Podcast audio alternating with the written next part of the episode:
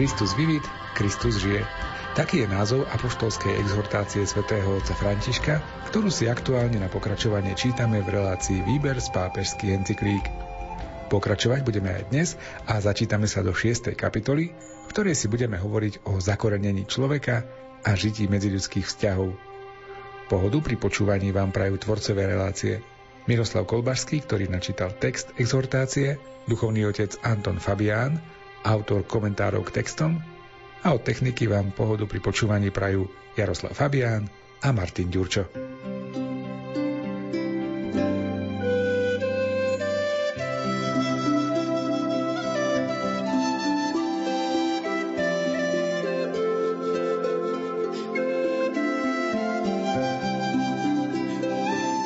Chcem ťa povzbudiť, aby si prevzal túto úlohu, pretože viem, že tvoje srdce, mladé srdce, chce budovať lepší svet. Sledujem správy zo sveta a vidím, že mnohí mladí v mnohých častiach sveta vyšli do ulic, aby vyjadrili túžbu po spravodlivejšej a bratskejšej civilizácii. Mladí na uliciach. Mladí chcú byť protagonistami zmeny. Prosím vás, Nedopuste, aby protagonistami zmien boli iní. Vy ste tí, čo majú budúcnosť v rukách. Vaším prostredníctvom vstupuje do sveta budúcnosť. Žiadam vás, aby ste boli protagonistami tejto zmeny. Máte v rukách kľúče od budúcnosti. Naďalej premáhajte apatiu a ponúkajte kresťanskú odpoveď na sociálne a politické nepokoje, ktoré sú prítomné v rôznych častiach sveta. Žiadam vás, aby ste boli budovateľmi sveta, aby ste sa pustili do práce za lepší svet. Drahí mladí, prosím vás, nepozerajte sa na život z balkóna, zaraďte sa do neho. Ježiš nezostal na balkóne, ale vstúpil do života. Nepozerajte sa na život z balkóna, vstúpte do neho, ako to urobil Ježiš. Ale predovšetkým tým či iným spôsobom bojujte za spoločné dobro. Buďte služobníkmi chudobných, buďte protagonistami revolúcie lásky a služby, schopní odolávať patológiám konzumného a povrchného individualizmu.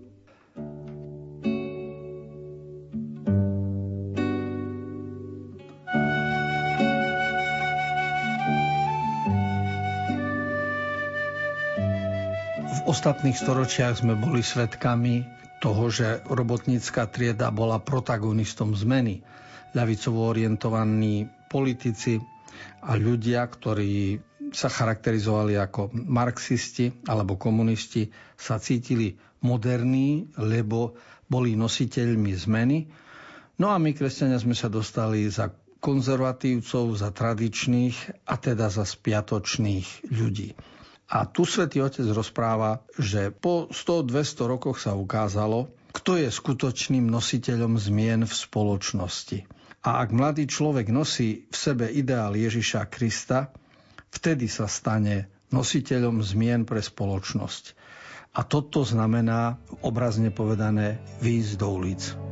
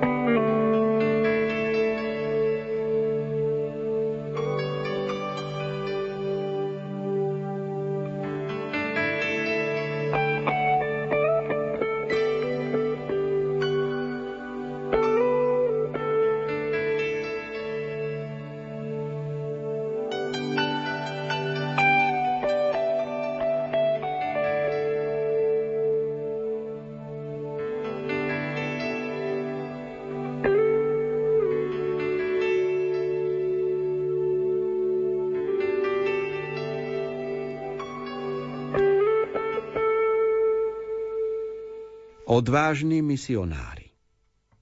Mladí ľudia, zamilovaní do Krista, sú povolaní všade dosvedčovať evanílium svojim životom. Svetý Albert Hurtado hovoril, že byť apoštolmi neznamená nosiť na saku odznak, neznamená hovoriť o pravde, ale žiť ju. Vteliť sa do nej, premeniť sa na Krista. Byť apoštolom nespočíva v tom, že budeme v rukách nosiť pochodeň, nie v tom, že budeme vlastniť svetlo, ale že budeme svetlom. Evangelium je viac príkladom ako lekciou. Je to posolstvo prenesené do konkrétneho života. Hodnota svedectva nespočíva v tom, že slovo má utíchnuť. Prečo nehovoriť o Ježišovi, nevyrozprávať druhým, že On nám dáva silu žiť, že je krásne rozprávať sa s ním, že nám robí dobre uvažovať o Jeho slovách? Mladí, nedopustite, aby vás svet zatiahol len do negatívnych alebo povrchných vecí. Buďte schopní ísť proti prúdu a dokážte sa podeliť o Ježiša, odovzdávať vieru, ktorú vám On daroval.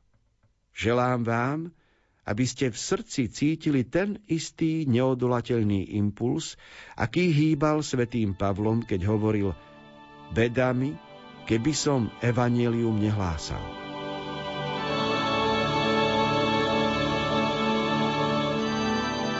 V kapitole o prostredí, v ktorom žijú mladí ľudia, ktorá má názov Cesty mladých, hovorí svätý Otec aj o misionárskej činnosti, ktorá mnohokrát spočíva vo vyučovaní v katechéze, ale spočíva aj vo svedectve. A odovzdávanie svedectva je založené na osobnom prežívaní, pretože z plnosti srdca hovoria ústa a ak človek vyznáva určité hodnoty, je schopný o nich debatovať aj s druhými ľuďmi. A práve toto je dôležité, aby mladý človek vedel ísť aj proti prúdu, ak treba, a aby bol pripravený a vyzbrojený hodnotami, ktoré prežíval Ježiš z Nazareta.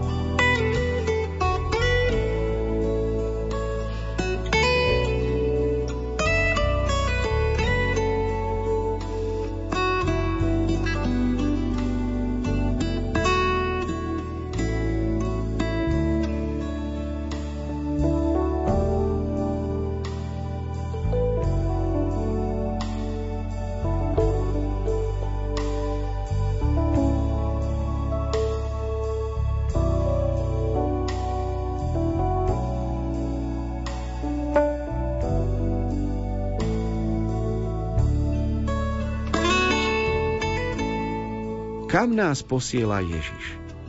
Nie je hraníc, nie je obmedzení. Posiela nás k všetkým. Evangelium je pre všetkých a nie iba pre niektorých. Nie je len pre tých, ktorí sa nám zdajú bližší, vnímavejší, prístupnejší. Je pre všetkých.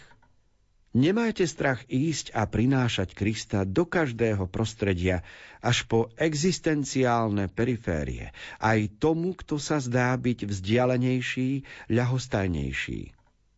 Pán hľadá všetkých. Chce, aby všetci cítili teplo jeho milosrdenstva a jeho lásky. Pozýva nás, aby sme boli neohrozenými misionármi, kdekoľvek sa nachádzame a v spoločnosti kohokoľvek sme. Na sídlisku, pri štúdiu, pri športe, keď si s priateľmi výjdeme von, pri dobrovoľníctve alebo v práci, vždy je dobré a vhodné podeliť sa o radosť Evanielia. Toto je spôsob, akým sa pán približuje k všetkým. A vás, mladí, chce mať ako svoje nástroje, cez ktoré chce vyžarovať svetlo a nádej, pretože chce rátať s vašou odvahou, s vašou sviežosťou a s vaším entuziasmom.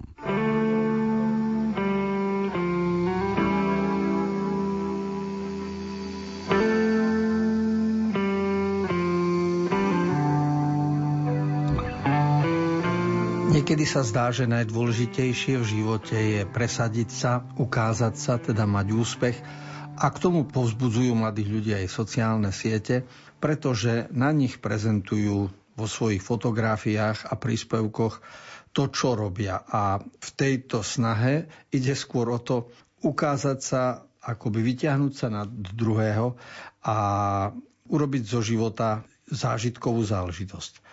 Ale okrem toho, kresťanstvo nás vychováva k tomu, aby sme mali na zreteli službu, pomoc, obetavosť a práve v tejto oblasti je e, realizácia.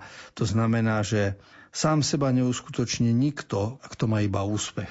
Lebo s úspechom prichádza aj prázdnota. Ale aby človek prežíval život zmysluplne, musí z neho urobiť dar.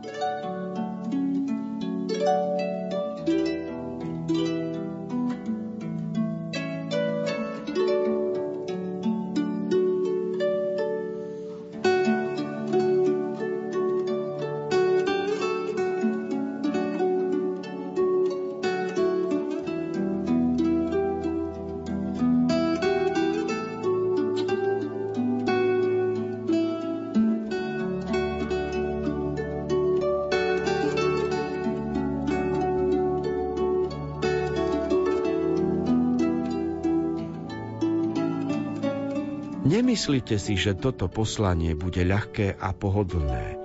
Niektorí mladí radšej položili život, ako by zabrzdili svoj misijný zápal. Korejskí biskupy sa vyjadrili takto. Máme nádej, že budeme môcť byť obilnými zrnami a nástrojmi na spásu ľudstva, nasledujúc príklad mučeníkov. Aj keď je naša viera malá ako horčičné zrnko, Boh jej dá vzrásť a použije ju ako nástroj pre svoje dielo spásy. Priatelia, nečakajte do zajtra, aby ste spolupracovali na premene sveta svojou energiou, odvahou a kreativitou. Váš život nie je akýmsi medziobdobím. Vy ste Božie teraz. Boh vás chce mať plodných, pretože keď dávame, dostávame. A najlepší spôsob, ako pripraviť dobrú budúcnosť, je žiť prítomnosť dobre, obetavo a veľkodušne.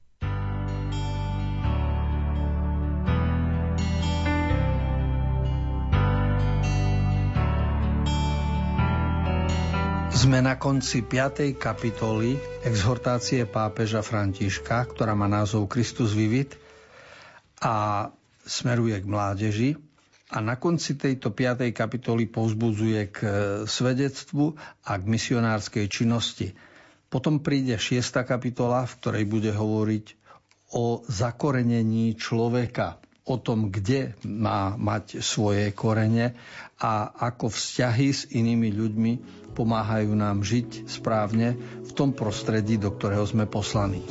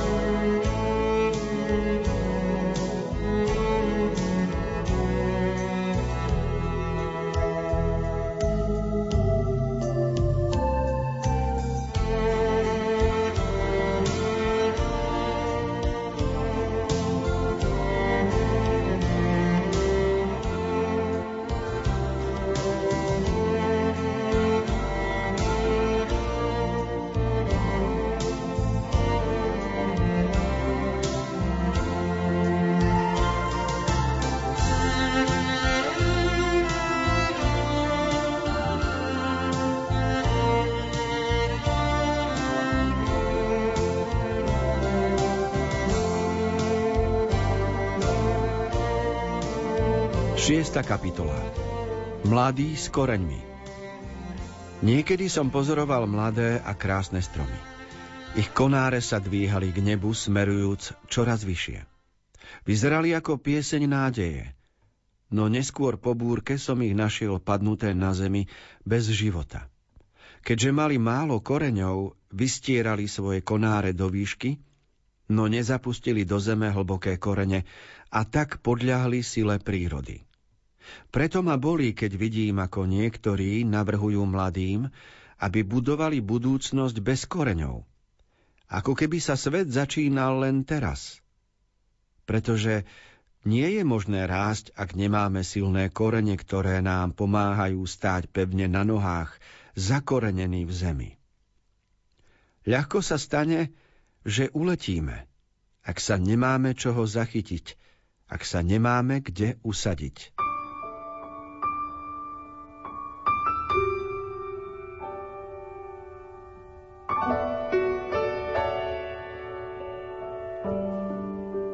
Začali sme šiestu kapitolu exhortácie pápeža Františka mladým a celému Božiemu ľudu, ktorá má názov Christus Vivit.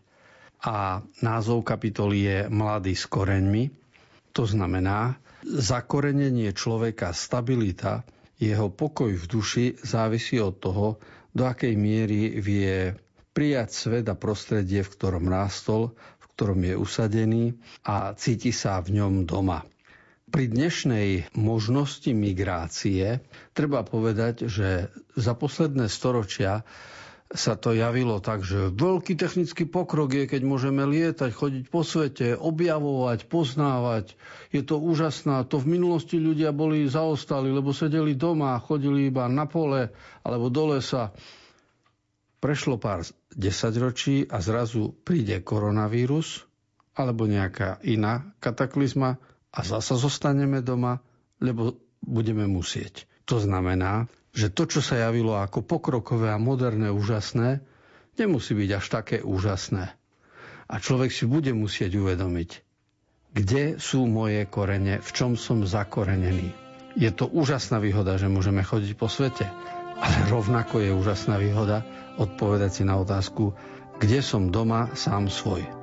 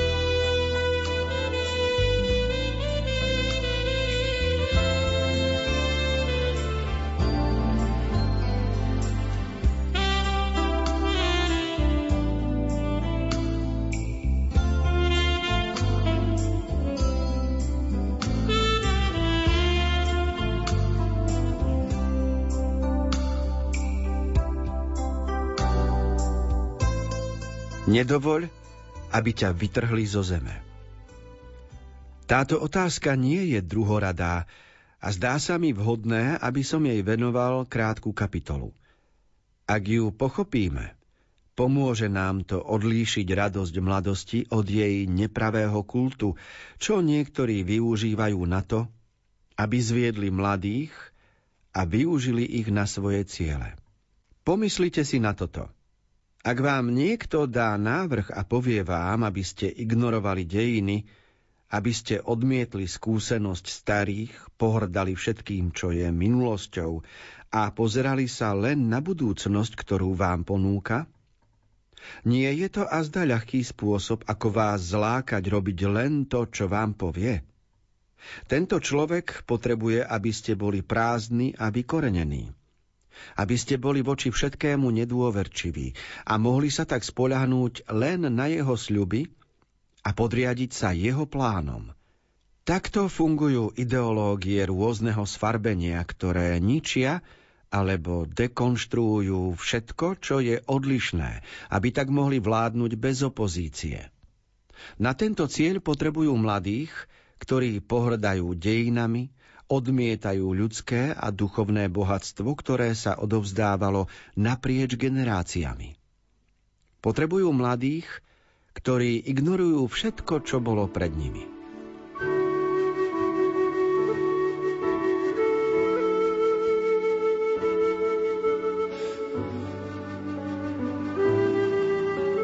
Je to naozaj zaujímavé, ako sa dívame na minulosť.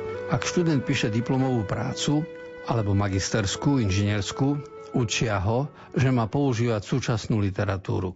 A keby niekto dnes citoval veci z roku 1950, tak ho vysmejú, že už je to staré.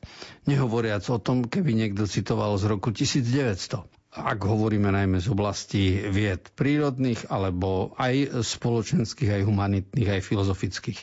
A dostávame sa do takej paradoxnej situácie, že zrazu ako keby sme dejinami pohrdali alebo ich odpísali. Pritom história est magistra vitae, história je učiteľkou života.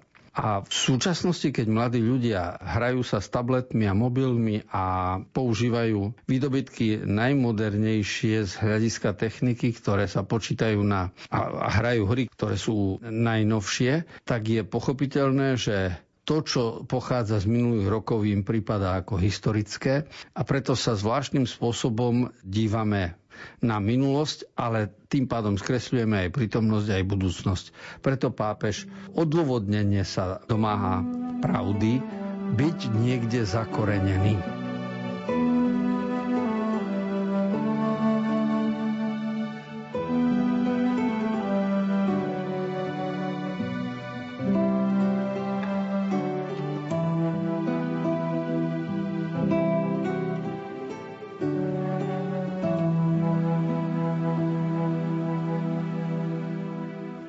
Títo manipulátori používajú aj ďalší zdroj. Zvelebujú mladosť, ako keby všetko to, čo nie je mladé, bolo opovrhnutia hodné a zastarané. Mladé telo sa stáva symbolom tohto nového kultu a teda všetkému, čo má dočinenia s týmto telom, sa klaňajú ako modle a bezhranične po ňom túžia, kým na všetko, čo nie je mladé, sa pozerá s pohrdaním. Je to zbraň, ktorá však v prvom rade degraduje mladých, keďže ich oberá o reálne hodnoty a používa ich na dosiahnutie osobných, ekonomických alebo politických výhod.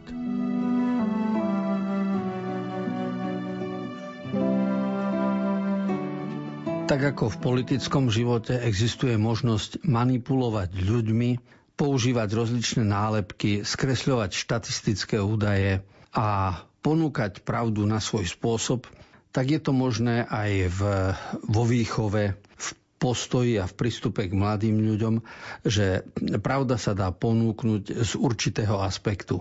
A medzi takéto pravdy, ktoré sú iba čiastkové, patrí aj to, že to, čo je mladé, je symbolom úcty a kultu. To, čo je staré, má ísť do kútika, má byť utiahnuté, pretože svoje odžilo. A nevyrovnanosť v pohľade potom produkuje aj nesprávne názory, pretože pán Boh vymyslel svet tak, aby tu boli i mladí, i starí, i skúsení, i neskúsení, aby bola rozličnosť a aby bola odlišnosť. A proces, ktorým musíme prejsť, je skrz mladosť k dozrievaniu a starnutiu. Relácia Výber z pápežských encyklík sa pre dnešok končí. Čítali sme a komentovali apoštolskú exhortáciu svätého otca Františka Christus vivit, Kristus žije. Túto časť, ako aj naše predchádzajúce relácie, nájdete aj v internetovom archíve Rádia Lumen. Pre dnešok sa s vami, milí poslucháči, lúčime a tešíme sa na stretnutie opäť o týždeň v obvyklom čase. Reláciu Výber z pápežských encyklík pripravili Miroslav Kolbašský, Anton Fabián, Jaroslav Fabián a Martin Ďurčo.